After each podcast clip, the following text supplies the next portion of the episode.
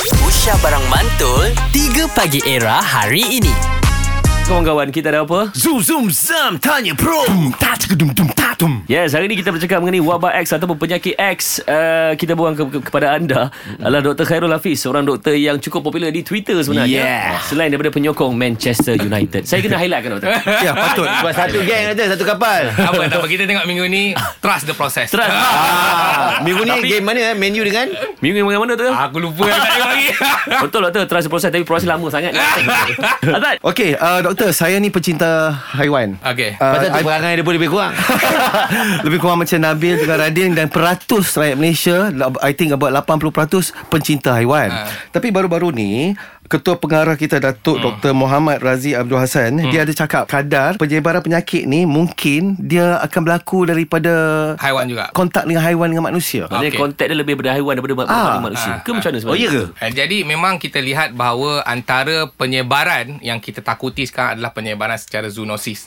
Hmm. Iaitu macam macam saya sebut tadi penyebaran yeah. daripada transmisi daripada haiwan, Haiwan kepada manusia. kepada manusia. Hmm. Lepas tu manusia kepada manusia pula. Ya. Okey. Ha, jadi dia bermula daripada haiwan. Jadi bila kita lihat sekarang ni kontaknya banyak dengan Ya. yeah. haiwan-haiwan, contohnya ada daripada kelawar, ada daripada dan uh, dan binatang-binatang yang lain yang kita tahu. Jadi daripada kontak ini menyebabkan dia membawa satu penyakit dan akhirnya dia akan uh, menjangkiti manusia pada kali pertama dan okay. akhirnya dijangkiti banyak macam lain. Jadi itu yang kita nak buat sebenarnya apabila kita uh, recognize this issue. Mm-hmm. Uh, yang penting apabila kita address the issue.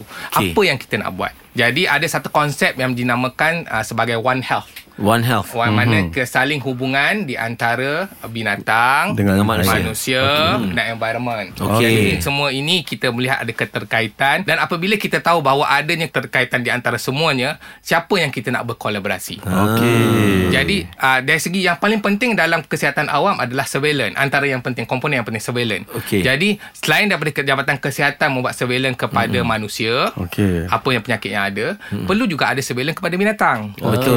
Jabatan Veterina contohnya Okey. okay. melakukan uh, surveillance. Uh, Jadi kata okey, ini kita nampak ada satu isu jadi kita nak buat dan kita kena collaborate with them. Baik. Ah, Maksudnya maksudnya memang selamatlah kalau saya berkontak dengan Nabil. Dia binatang kah?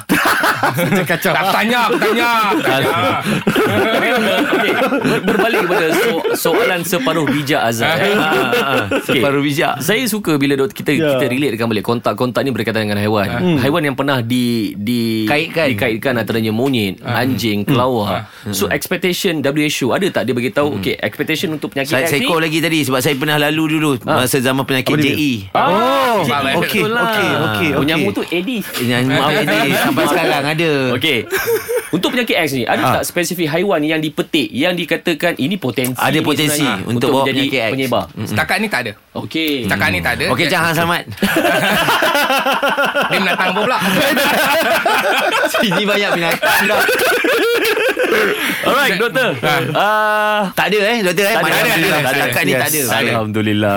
Seronok lah session ni Ya. Topik ni sebenarnya serius tau Exactly. Tapi bila doktor datang kan, Kita santaikan, ya. Dia Ya. berikan satu benda yang cukup senang untuk kita faham Dan sebenarnya kita nak meredakan kerisauan Ah, ya. Betul. Rakyat Malaysia Ah. Hmm. Tapi kerisauan tu patut ada sebab bila ada kerisauan ni lah kita ada pencegahan awal ni. Baik. Ah, Yes. Ah, saya, betul saya, tak, saya nak bagi nak- saya nak nak point out benda tu. Ah. saya nak point out. Ah, jadi apa yang kita minta? Ah, ada tanggungjawab daripada pihak pemerintah iaitu Yeah. yeah. pihak kesihatan, Mhm. mm-hmm. ada tanggungjawab daripada ah, komuniti atau rakyat. Betul. Okey. Pertama adalah uh, daripada rakyat kita minta untuk mengikuti semua garis panduan kita Ah. ah, apa yang kita bagi. Pertama. Okay. Kedua adalah menjaga kesihatan. Mm-hmm. Kerana kita tahu bahawa penyakit-penyakit communicable disease, penyakit-penyakit berjangkit akan menjadi lebih teruk kalau seseorang itu ada penyakit tidak berjangkit. Faham Chronic disease. Isunya apabila you have a chronic disease, underlying chronic disease, your your disease akan jadi lebih teruk. Teruk. teruk. Jadi kita nampak uh, pengalaman kita dalam COVID-19 sendiri pun. Mm-hmm. Bagaimana COVID-19 itu uh, kebanyakan mereka yang meninggal dunia adalah mm-hmm. mereka-mereka yang